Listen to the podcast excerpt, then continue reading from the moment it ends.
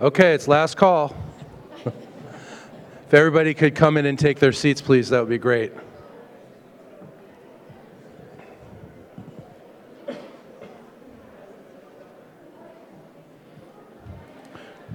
Good evening and welcome to the Center for Strategic International Studies. Uh, I'm Andrew Schwartz and I work here in external relations. Um, when the summer began, I remember telling one of our uh, new interns that they shouldn't be upset if things slow down a little bit in the summer. Um, you know, because not much happens in the summer in DC or in the world. But needless to say, events around the world have intervened to make their summer a much more productive one, and today is certainly no exception. Um, thank you for joining us tonight uh, for what was supposed to be a very timely discussion on Iraq, Syria, ISIS, or IS, or ISIL, uh, and the future of the Middle East, which I'm sure now will expand to include some of today's breaking news stories. Uh, I'm also sorry to inform you that CNN's Elise Labott won't be able to join us tonight because of the multitude of uh, breaking news stories that are transpiring. But the good news is we've got CSIS's Heather Conley, uh, and we're going to talk through some of these great issues and what's going on. Um, I'd like to wa- welcome uh, Bob Schieffer, who has been so amazing. Uh, we've done over 50 of these together. Um, and I, Bob is, is just, you know, our our partner in this, and we thank him so much. And we thank the Schieffer School, the Schieffer College of Communication at TCU. Um, I hope everybody's wearing their purple. If you come to future Schieffer series, you have to wear purple because that's the color of the Horned Frogs.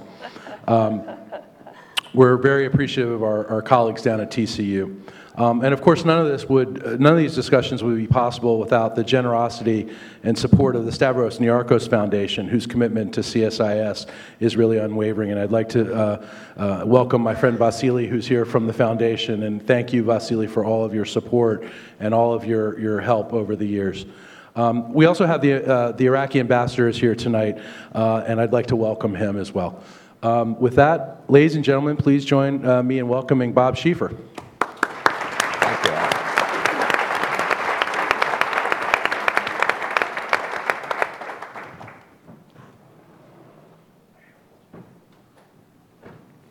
Thank you all, and thank you for coming. Where is the Iraqi ambassador? I'm sorry, I, I didn't see him come in. right there. Oh, okay, good. Welcome, Mr. Ambassador. Glad to have you. Uh, let's, uh, I want to just uh, introduce the panel, and it's really good. Kathleen Hicks, uh, Senior Vice President, the Kissinger Chair uh, here at CSIS, Director of the International Security Program, uh, veteran diplomat, scholar, all of the above. And uh, Dr. Hicks, glad to have you. Uh, Dr. Kimberly Kagan is the founder and president of the Institute for the uh, Study of War Affairs. Uh, she is a military historian. She has taught at the Academy at West Point, at Yale, Georgetown, American, author of The Eye of Command and The uh, Surge, a military history. Uh, she spent time in, in Afghanistan. How long were you there? 15 months. 15 months. And uh, also, then, of course, uh, down at this end, our, our good friend, uh, and who's filling in today because the CNN reporter, Elise, uh, couldn't. Uh, uh, could not show up, and that is Heather Conley, who is developer, I mean, director of the Europe section here at CSIS. So we've got and is also a veteran uh, diplomat uh, and scholar. We have uh, a lot of expertise here, and, and so we'll just get right to it. This was supposed to be about ISIS. What is ISIS? What is happening in Iraq? Uh, but with all that's happening today, uh, I thought we, we needed to broaden this. Number, uh, the second thing that's happened today is the Israelis have, as they said they would have to do, have launched the ground invasion into Gaza.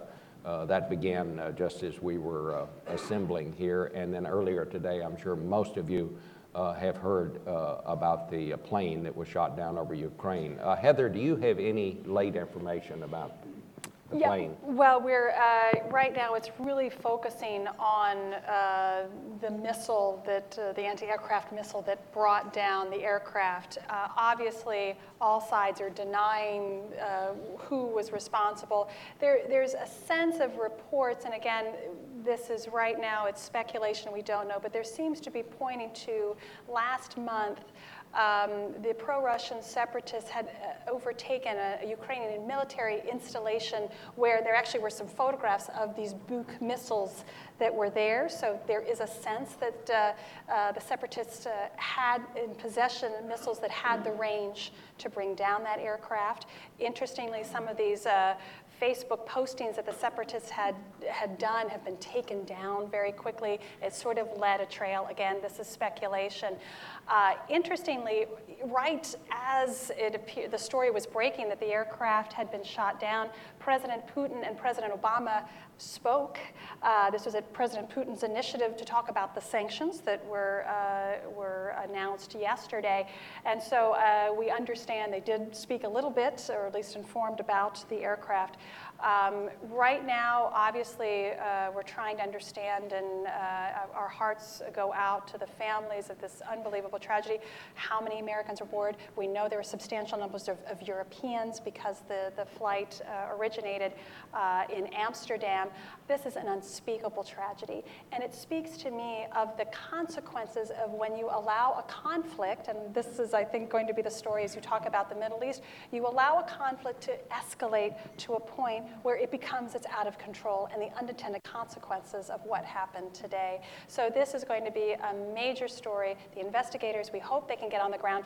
The plane uh, fell in rebel-controlled territory, so this is going to be very difficult. But uh, hopefully this is the wake-up call to have Putin really begin to rein in these uh, separatists. But quite frankly, it's unclear whether he's able to at this point. And that's well, really quite the, the, contrary. As I understand right. it, he has now put out a statement. Oh, he has. And he said it is all the fault of Ukraine because it happened over their territory. and he says uh, it would not have happened had they not rearmed. Again, we've had four Ukrainian aircraft shot down, two military transport planes, a jet fighter just this morning. It's unclear to me that the Ukrainian government actually controls its airspace. Uh, so I think, again, both sides are going to argue that, you know, denying the responsibility. But uh, we'll let the investigators hopefully do their work. Uh, but again, between the sanctions and if Putin does not take clear steps, to de-escalate this. I, I, think we're, we're now entering a very new phase. Uh, this is going to be concentrated urban warfare, potentially in Donetsk and Luhansk, and, and this is going to get more serious, potentially. Uh, one thing, I, I think uh, both, uh, well, I think everybody is now reporting and quoting sources out of the Pentagon that the plane was indeed shot down. There was uh, some question and speculation about that. Uh, nobody has yet decided who fired the missile, although uh, there's every indication that it, it came from, from these rebels. Yeah. Uh, uh, there was one report being put out by the Ukraine government, uh, just as I was coming here, that they had heard uh, the rebel, uh, somebody on the rebel side talking, they claimed, to Russian intelligence and admitting they had shot it down. But it seemed to be suggesting that they thought they had shot down a military plane, that maybe this was do you know anything about anything No, more I've heard Kathleen? exactly the same reporting, and Heather's been tracking this more closely today, um, but, but the same, which is that they're, they had some belief that it was a military aircraft. That, that's a little hard to believe given the, the difference in signature and the altitude, but uh, I think as, as Heather said, it's too early to really speculate too much on exactly how this happened and how intentional it was in terms of it being an air, uh, excuse me, an airliner as opposed to a military craft. It really does underline, though, the uncertainties when these things start rolling down the track, and the next thing you know, it's something totally out of control, as we have seen happen um, in Israel during this latest episode. Absolutely. Yes. Let's talk a little bit about Israel because we now know uh, that uh, Israel has decided to launch the ground uh, invasion uh, there were more than 100 rockets fired out of Gaza into Israel after the ceasefire uh, ended this morning. Israel had said uh, they had hoped and at one point had announced yesterday, I believe it was, that they had actually uh, agreed to a ceasefire that would start sometime tomorrow. Uh, but then uh, that, quickly that quickly fell apart. And once this, uh, this brief ceasefire this morning was over, they were bombarded again by, by rockets from the Gaza. And Netanyahu had said if there is more violence after this ceasefire, we'll probably have to go in. And so they have cleared the way. What do you see happening here? Right. I think the key question for the United States and the broader region right now is how surgical is this ground invasion? How much is it? Early reports are that they're focused on these tunnels that are coming in under the fence line um, from Gaza into Israel. Um, if it's limited to that and it's short duration, that's one set of outcomes that I think the United States will continue to stress the importance of no civilian casualties, where, where the administration's been very clear about its disappointment, horror, et cetera, about the, the killing of um, children in particular in, in Gaza, but, and the need for Israel to be surgical. But the United States' overall message is defense of Israel is, is critical and um, important. So I think that's one scenario, and I think it's the most plausible scenario. What we don't know yet is if the Israeli ground invasion goes beyond that and starts to have a, a much more significant effect on the entire region's politics, essentially, um, which would not be helpful right now. But again, the United States stand behind the defense of Israel, and so there'll have to be a conversation about what Israel believes it needs if it tries to go beyond that point. How much of that is necessitated by the immediate attacks from Hamas, the, the, ones most recently? Heather, do you think there's any chance? Uh, we know that uh, President Abbas apparently is in Cairo, along with uh, other people in the Palestinian uh, Authority. Uh, apparently, there are some people from Hamas that are there. Do you think there is any chance that uh, anything can come of those talks there?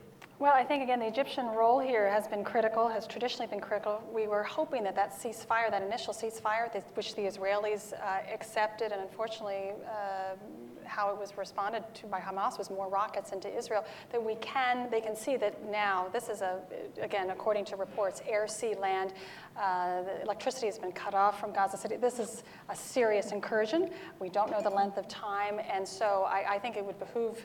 Uh, the, uh, the, the, Palestinian Authority to certainly try to see where they can stop this quickly and get back to the table immediately. I think, again, to Kath's point, we'll have to see, uh, in fact, how far the Israelis are going to, to, take this. And again, world opinion here. We, we know, again, from Europeans, we're trying to see how they could offer their uh, good, good offices and, and trying to get a, a, return back to the negotiating table. But uh, I think this is going to be a, yet another area where we're going to have to work very closely. Well, let's bring this now uh, to what uh, we originally came here to talk about, and that is Iraq and what's going to happen there. Dr. Kagan, what do you do? You see any of all of what we've been talking about here impacting on what's happening in Iraq?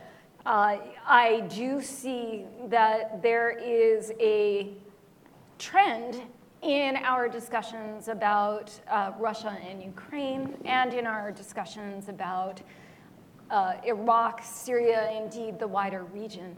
Uh, there are states and non state actors that are actively seeking to shift the borders uh, the state borders that have come into existence and uh, grown over the course of the 20th century.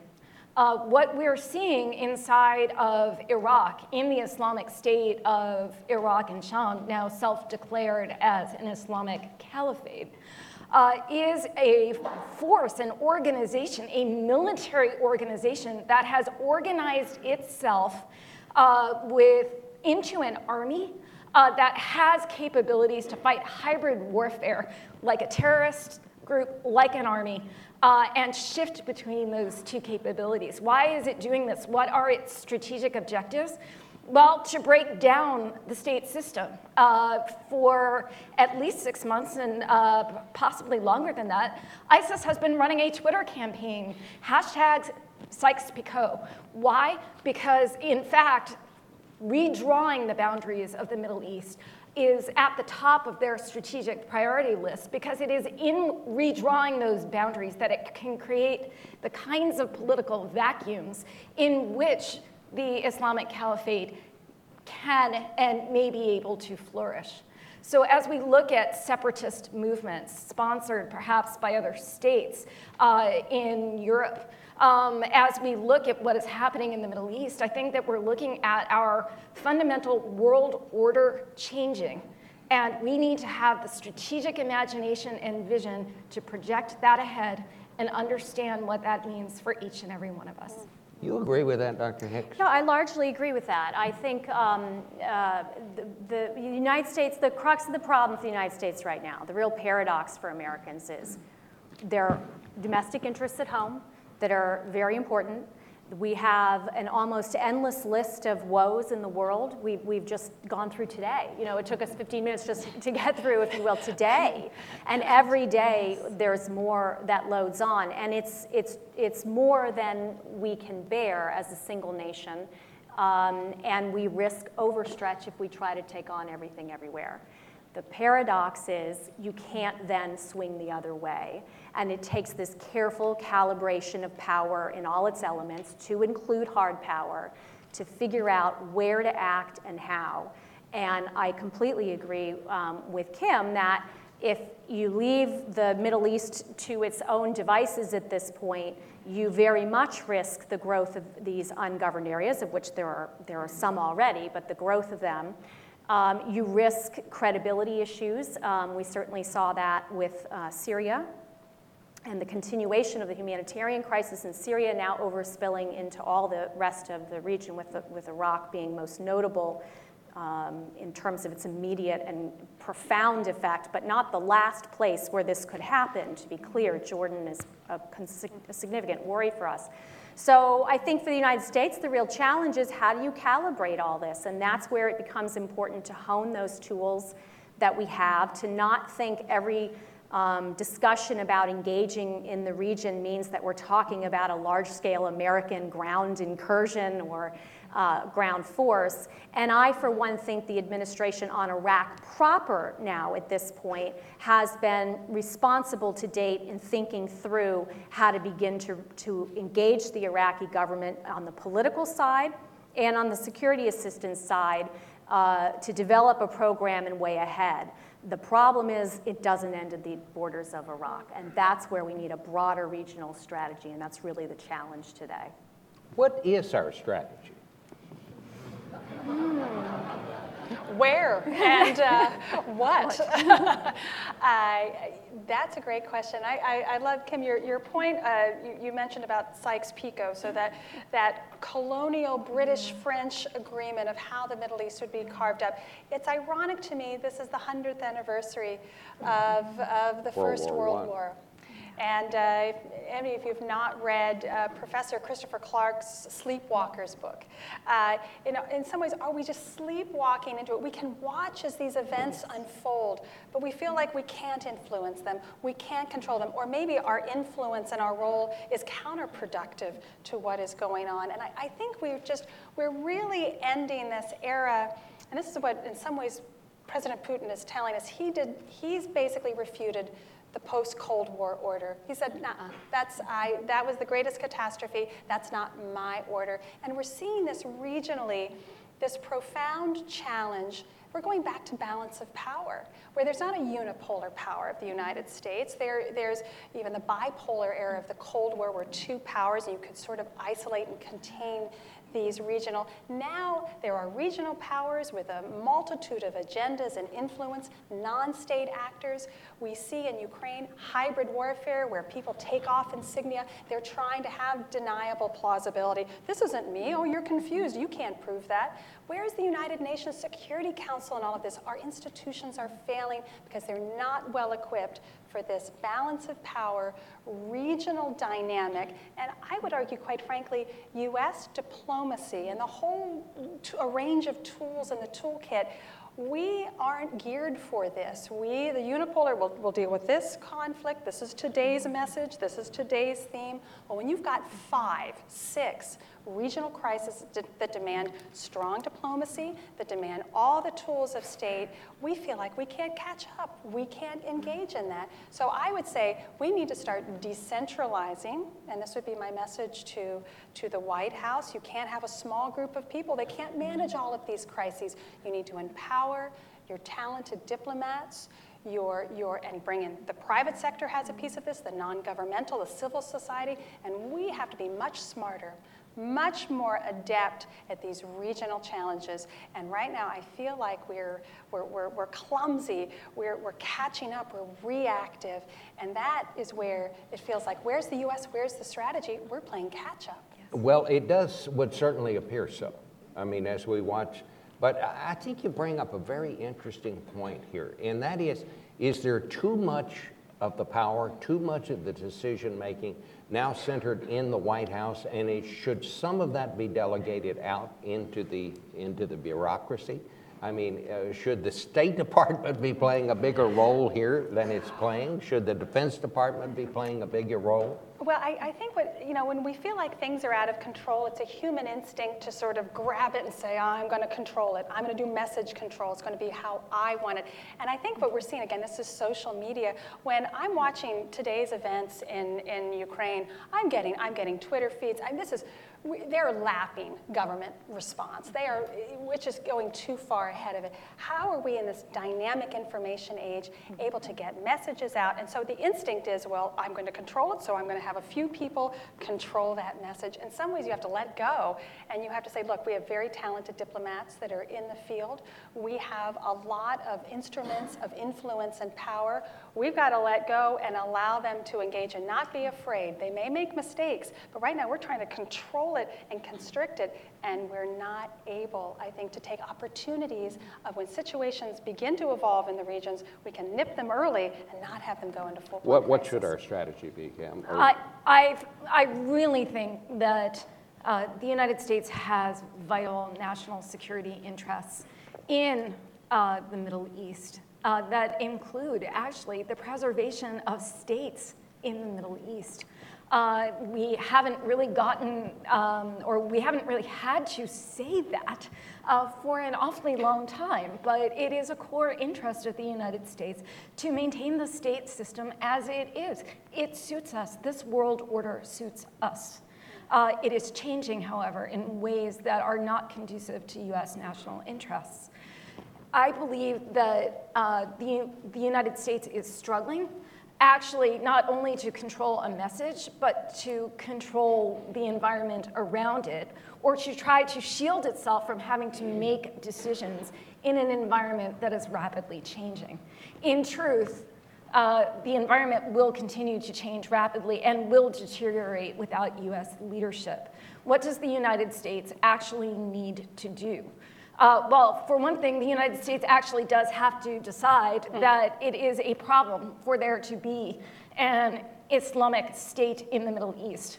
Um, we probably ought to have decided that uh, back in 2012 or 2013, uh, but that doesn't matter. We cannot actually hit the strategic pause button and then the strategic rewind button and go back and face those decisions. What do we do now? Well, first, uh, we do have many instruments of power that need to be brought to bear. They are diplomatic, they are military, and they also include engagement uh, not only with the government of Iraq, which is, of course, important, but with the tribes and the people of Iraq, and with the uh, moderate opposition inside of Syria, which is the only bulwark uh, that now exists um, between ISIS and, uh, and really having an Islamic State that goes, uh, frankly, from almost Baghdad all the way over uh, to, um, well, today actually uh, ISIS took over an oil field near Palmyra in Homs province. Uh, and I think that they mean uh, to go down to Jordan, and I think that they mean to attack Saudi Arabia. Okay, that is the kind of perspective that we need, and we still have a chance to nip in the bud those further attacks, those further assaults on the state system that are coming. So you paint a very dangerous situation. Well, I- I- let me just add, um, I just think it's important without in any way defending the actions of the United States and its foreign policy overall to date, there is a lot of blame to go around.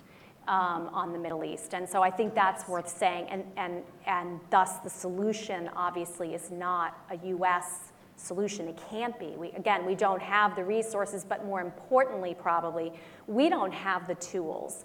And to Heather's point about the regionalization of foreign policy, I, I, agree with that fundamentally, but, but I think the key piece of that is what's going on in different regions varies. And so, in a place like Asia, where our traditional tool set, hard power, economic statecraft, state based ways of dealing with issues, is still very applicable, the Middle East is a whole other ballgame. So, it's important to acknowledge that when it comes to Iraq, Iraq itself bears a lot of responsibility, but so do the Gulf states, Turkey, um, the US, Russia, Iran, I could go on. Um, and of course, the, the terrorists themselves, uh, ISIL, ISIS, the Islamic State itself, um, and Syria. So there are a lot of parties that have to be brought to the table here to make a good solution and way forward. I think it was a positive sign that the US met today with the Iranians. I don't know if that progressed in any way, but the fact that there was at least a conversation acknowledges the reality that it's not just Iran, but there are a lot of parties that have to be brought to the table. But fundamental to that, and where I agree with these two, is US leadership is critical to that. It is unfortunate for many Americans that it's required, but we shouldn't, we should have, we have to acknowledge that it's required um, even if there are limits to what we can do with it alone. Do the three of you agree that an Islamist state, such as you're describing, ruled over by ISIS, uh, in that particular place where it is between, between Baghdad and, and Damascus, does that pose a direct threat to the U.S. national security? I would say so. Uh, certainly over the intermediate term. One of the things that the Islamic State is actively doing is recruiting English speakers uh, from the United States, from Canada, uh, from Australia, uh, and other places in the world. Um, I think that what we have seen develop, uh, especially since January of 2014, when the Islamic State actually took over uh, the city of Raqqa uh, in Syria in a way that was uncontested, uh, is the creation of a model sanctuary uh, that has a, an element of its military power, an element of its civic power, and an element of its religious authority that it is trying to test. Raqqa is a center, a hub to which the Islamic State has been recruiting uh, foreign fighters uh, from around the world, has explicitly asked them to immigrate to there. Uh, and the continued publication of magazines in English aimed at an English language audience that uh, publications such as one uh, recently released called Dabiq, which is about the place where Armageddon will come between Iraq and Syria. Um, I certainly think that we might want to take them seriously a bit uh, in their intention actually to bring a conflict uh, that will harm uh, directly US national security interests and will do so in part by recruiting um, English speakers and Americans uh, for future conflict. Heather, what do we do about it? Well, I, I could not agree more. And this, the foreign fighter question uh, is, is absolutely paramount. We're seeing where European uh, foreign fighters are they're learning, they are returning back to the communities. This is not going to be contained, even though uh, to many Americans this is far away and, and the Middle East, and if they're just killing one another, that's, you know, what, what does it have to do with us? We don't need to be involved in it. This will come home to us. I think Eric Holder and others have been very explicit in that. That is the challenge. Bob, your question of what we do about it, uh, it this is where we're running out of options, I think, very, very quickly. Um, and how do you contain it when we have ISIS taking over major refineries?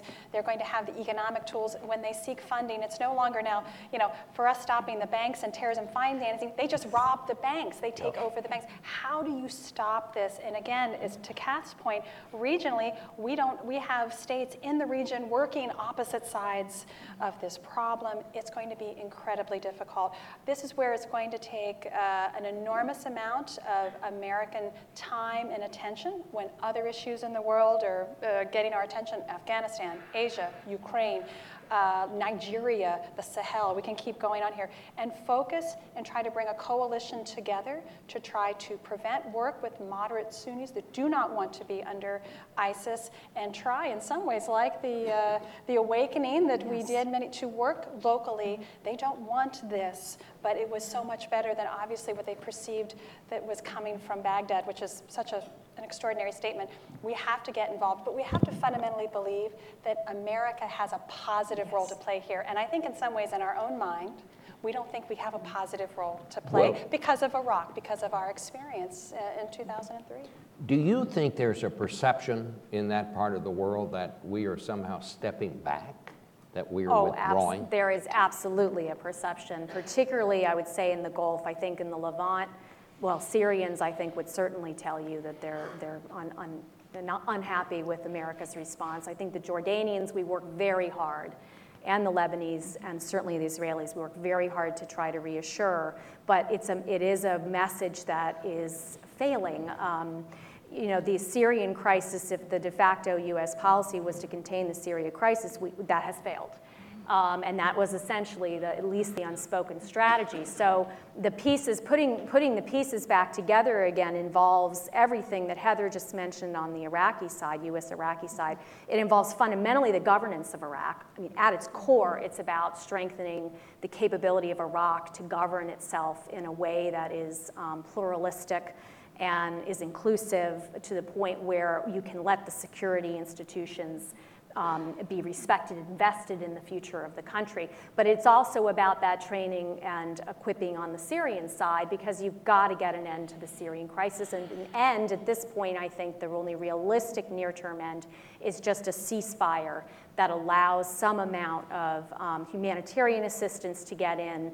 I think the goals have to be very modest, but we have to put some effort there. The president's indicated we're going to put effort there, but we need to start seeing those results. And, and what happens uh, if the Iraqi government, and I hope to ask the, uh, well, let me just ask the uh, ambassador right now. Mr. Absolutely, we Ambassador, have the authority here. you're here. What's the latest news from Iraq? Is there, is there a chance that this government can uh, do the kinds of things that the U.S. government is urging right now, and that is to be a more inclusive uh, government? And uh, where, where do you think all that is right now? Uh, Thank you very much, Bob, for giving me the opportunity. Well, uh, we recently had the election. Uh, 60% of the people participated. In worse areas of Anbar, 40% participated. And it was considered as a fair election by all standards. However, the situation has changed on the ground. What we have recently was the Speaker of the Parliament, which was a major handle uh, or hurdle which was passed. Uh, we anticipate by tomorrow a nominee for the presidency will be made within the Kurdish uh, bloc, and within four weeks or so after that, the premiership. So where, where previously it took six months and then nine months, now it looks like within six weeks or so. So in a way, there's a, a great deal of momentum being created by all the parties to formation, for the formation of the government. As to how inclusive it will be, I think that's for time to tell. It's, uh, the, the politics is not clean, it's not uh, quick, and certainly it's a zero sum. That has to change, and that's where everybody is trying to work on. Well, what, what about the threat that ISIS is posing right now? The integrity of the state is in question. That's how the threat we're taking it. We are not looking at it lightly. The ramification of that on Jordan and Saudi Arabia is, a, I mean, uh, can I mean, you called it intermediate. I would say sooner than intermediate. I would say it's a sh- short-term situation. We're looking at changing the map of the region within 18 to two years. That's how soon it is. Yes, I, I would agree with that. I, I actually think that as we take Thank a, you, sir. Thank you very much. Um, as we as we take a look at the situation in Iraq and, and on the ground, what I deeply hope is that the, the government that is created will actually be capable of governing Iraq. I worry, um, and I worry very much because the government of Iraq has been losing control of parts of Iraq.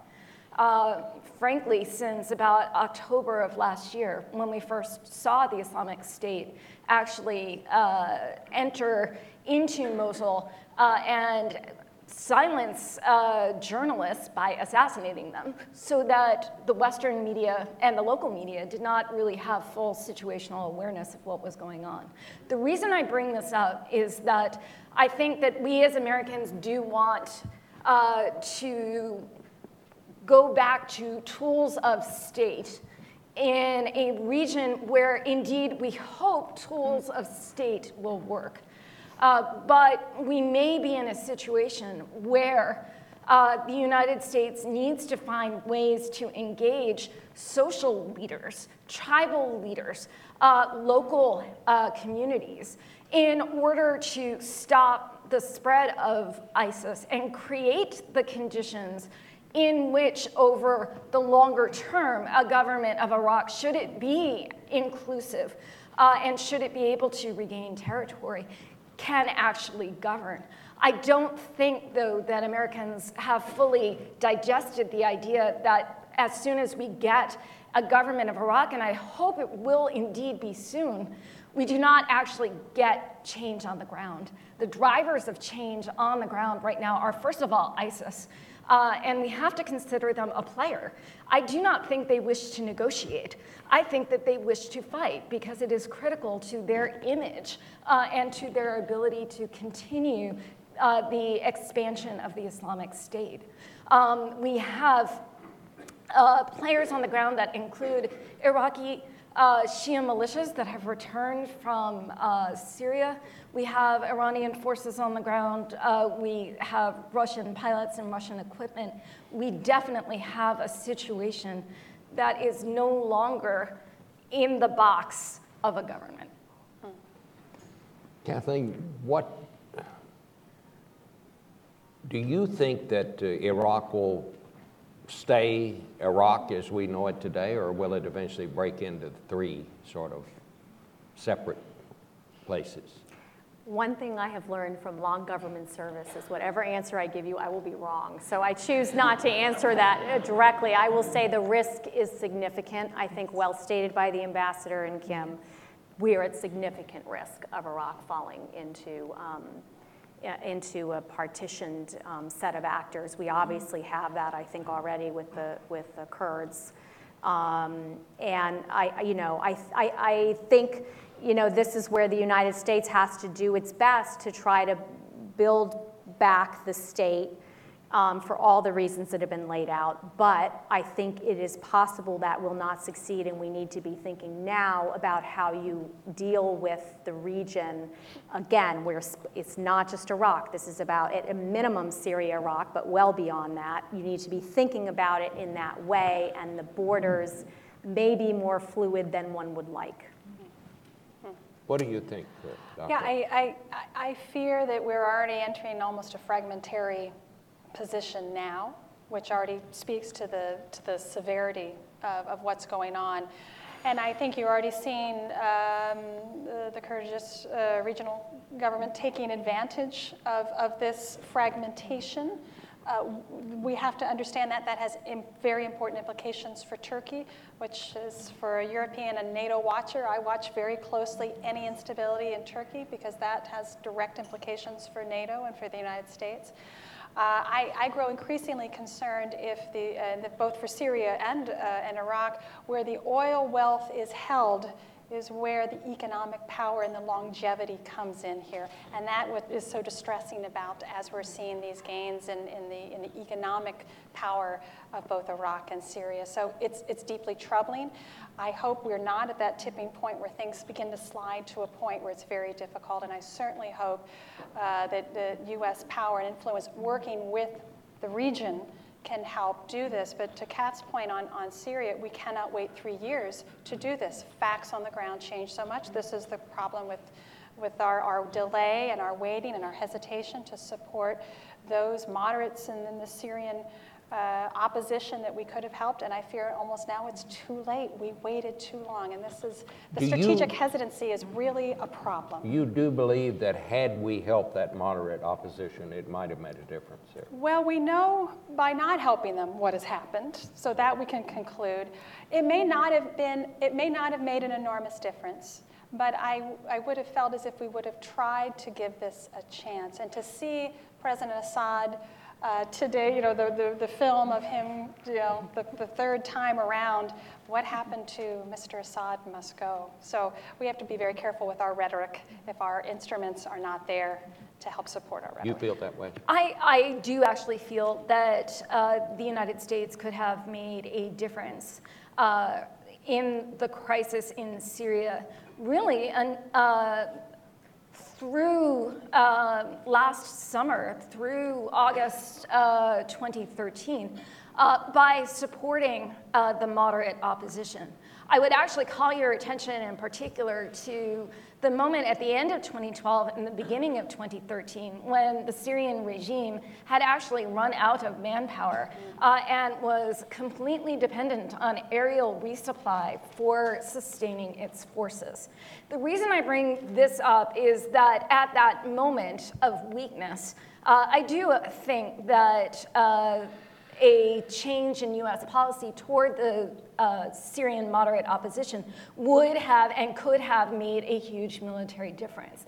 The lesson I draw from this as a military historian, uh, looking now at Iraq and Syria, is that we need to understand that circumstances on the ground will create windows of opportunity that will go away.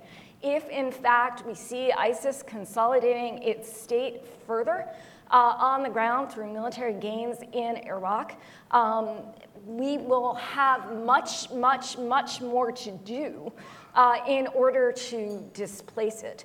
Um, and it just brings home to me the urgency not of taking drastic military action, of sending hundreds of thousands of troops to Iraq or tens of thousands of troops to Iraq. But military situations are delicate, uh, and action using military and diplomatic instruments can make a change only at certain times.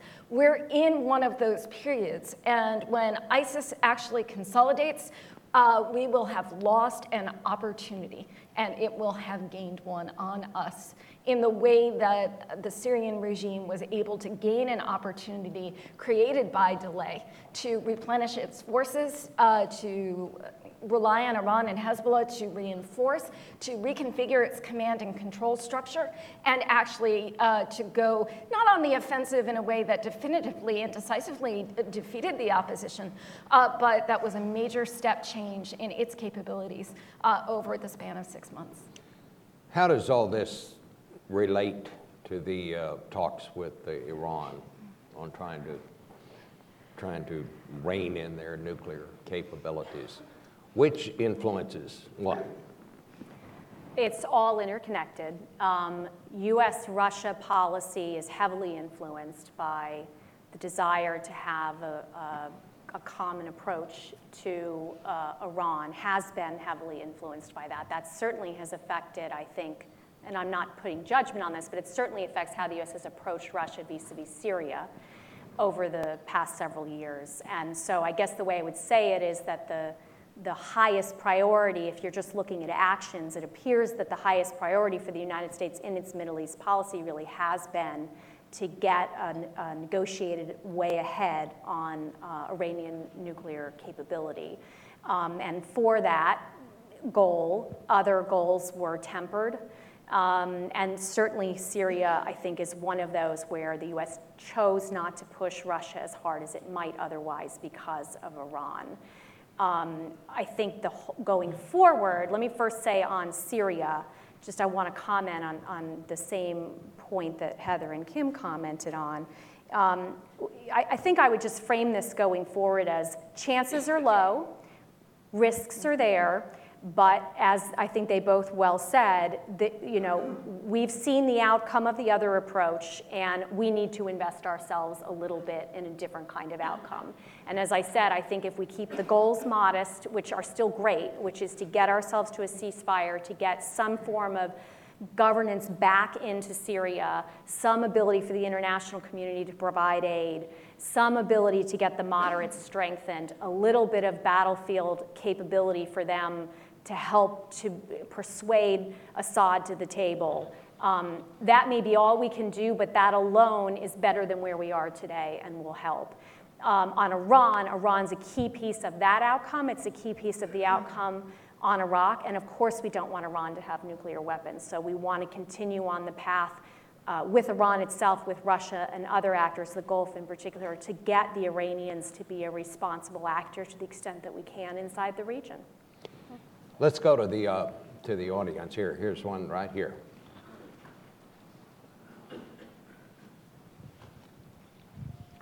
Tell us who you Hi, are, please. my name is Bassam. I'm a former Syrian diplomat.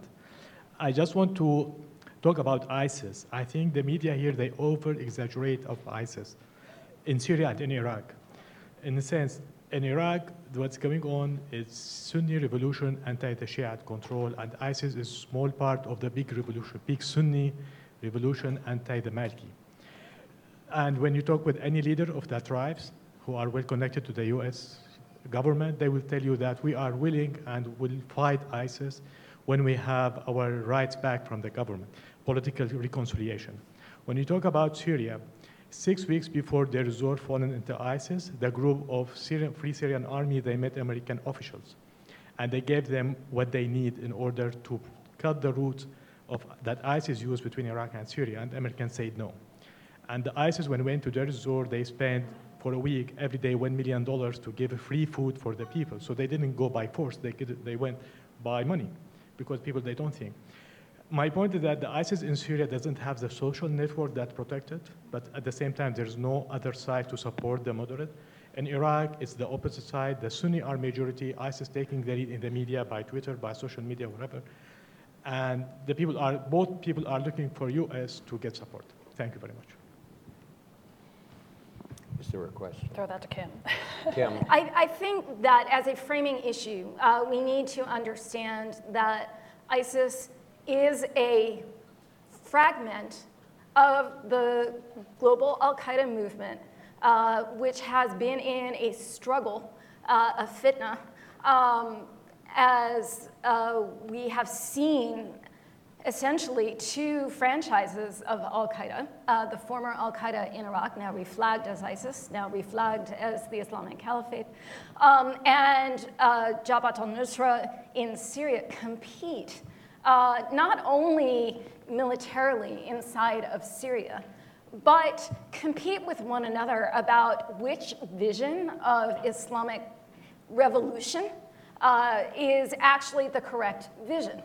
Uh, so what we are watching here is a competition uh, between uh, ISIS, uh, an heir to Zarqawi, uh, thinking that, in fact, the right way to create an Islamic state is by force and by conquest, uh, by accelerating sectarian war, and by creating political structures soonest. Whereas you have in Jabhat al-Nusra uh, a very different idea, a Zawahiri's idea, that in fact we need to have a, an approach that is slower, that waits for uh, the people to accept the Islamic revolution, and that will become the groundwork of the global insurgency that is Al Qaeda.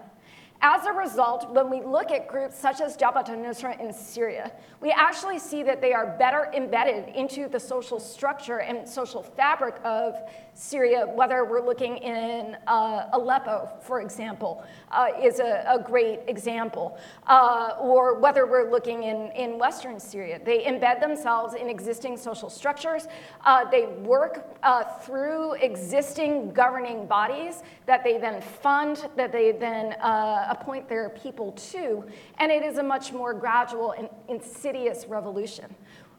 I think we need to be aware that we have these two different visions of revolution going on, and frankly, both now have had some success.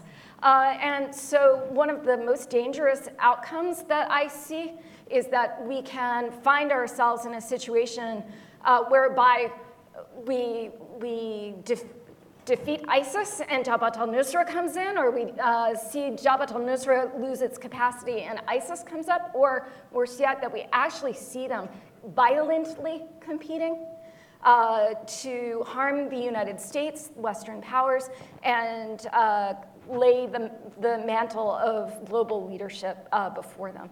That's a dangerous situation, but I'm afraid it's one that we have to uh, recognize and cope with. All right. How about right here?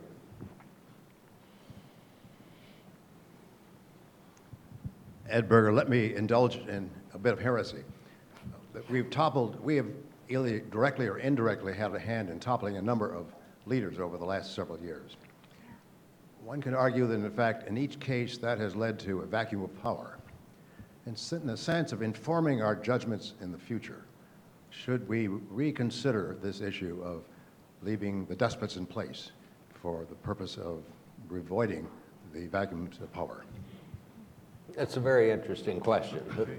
Who, Who who would like to answer, Well, answer it? I'll, I'll, I'll start. I mean, there's no winning on that one. Um, I'll start. I, I think um, every country situation is its own context. So I don't think there's an answer to that that is global. What I would say is the United States has has always maintained, however articulated differently by, from administration to administration, as a national interest, um, some form of uh, values. Um, for some administrations, it's a very activist approach, um, let's just say, in terms of spreading democracy or spreading universal values. But and in some, it's more muted, but it's there, and it's part of who we are as a nation, and it's part of what makes us great, is that we have a fundamental belief about um, you know, human rights and uh, rule of law and the role of the individual in society.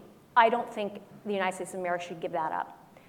Now, the question is how do you weigh that in a specific context against, let's just call it generally, security concerns um, with regard to how the United States interacts in a region?